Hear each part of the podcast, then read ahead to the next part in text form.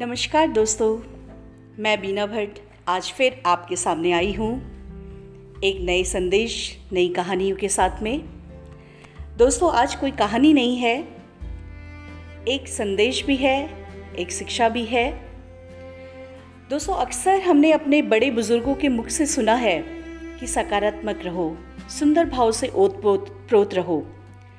कोई घर पे आता है तो मुस्कुराते हुए चेहरे के साथ उनका वेलकम करो। घर के सामने पे ही कोई ईश्वर की प्रतिमा रखो, ताकि उस उस व्यक्ति के भाव बदल जाएँ। आखिर ये सकारात्मक भाव है क्या? इनका खेल क्या है? इसको एक एक्सपेरिमेंट के थ्रू आप तक पहुंचाना चाहती हूँ। आज से 40 साल पहले रूस में एक कल्याण थेरेपी अपनाई गई दो दोस्तों के द्वारा, जिनका नाम था रुडोल्फ केंद्र और किल्यान। इन्होंने एक खोज की और वो खोज की उन्होंने पानी के ऊपर। वो प्रयोग किया। उन्होंने तीन तरह का पानी लिया। एक साधारण जल नॉर्मल वाटर दूसरा उन्होंने एक ऐसे व्यक्ति के हाथ का पानी लिया, जो सकारात्मक सोच से ओतप्रोत था और जो तीसरा जल था वो जल एक ऐसे व्यक्ति का था जो नकारात्मकता से भरा हुआ था। अब उन्होंने कुछ पौधों का इंतज़ाम किया। कुछ पौधों में उन्होंने साधारण जल का छिड़काव किया, जो अपनी नॉर्मल स्पीड से ग्रोथ करते रहे। उनकी सामान्य वृद्धि हुई।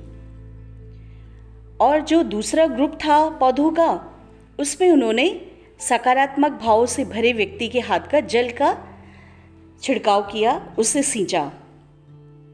तो उसको देखा तो उसमें 200 परसेंट की ग्रोथ हुई।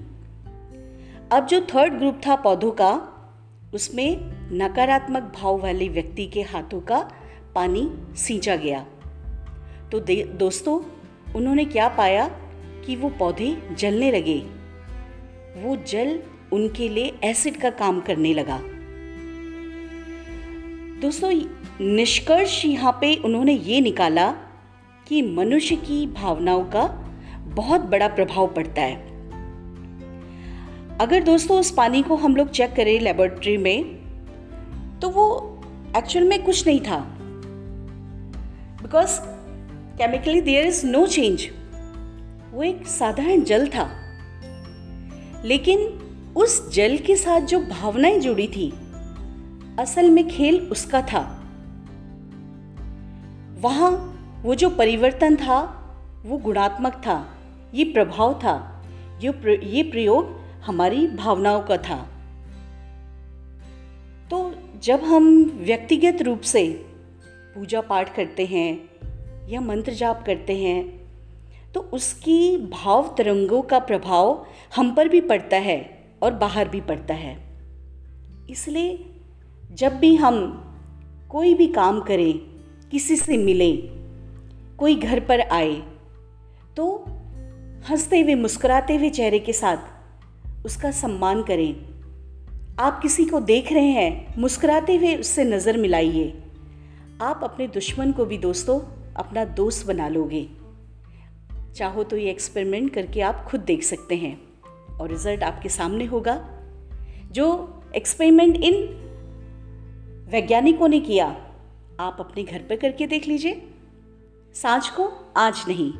तो दोस्तों, ये एक आज का एक संदेश था, एक छोटा सा एक्सपेरिमेंट था। और ये एक्सपेरिमेंट अगर हम अपने जीवन में अपनाते हैं तो सोचिए कितनी सकारात्मकता हमारे जीवन में प्रवेश कर जाएगी और हम हर किसी को खुशियाँ देते चले जाएँगे। आइए दोस्तों, इसी कामना के साथ आपसे विदा लेती हूँ। खुश रहिए, स्वस्थ रहिए। प्रसन्न रहिए। धन्यवाद।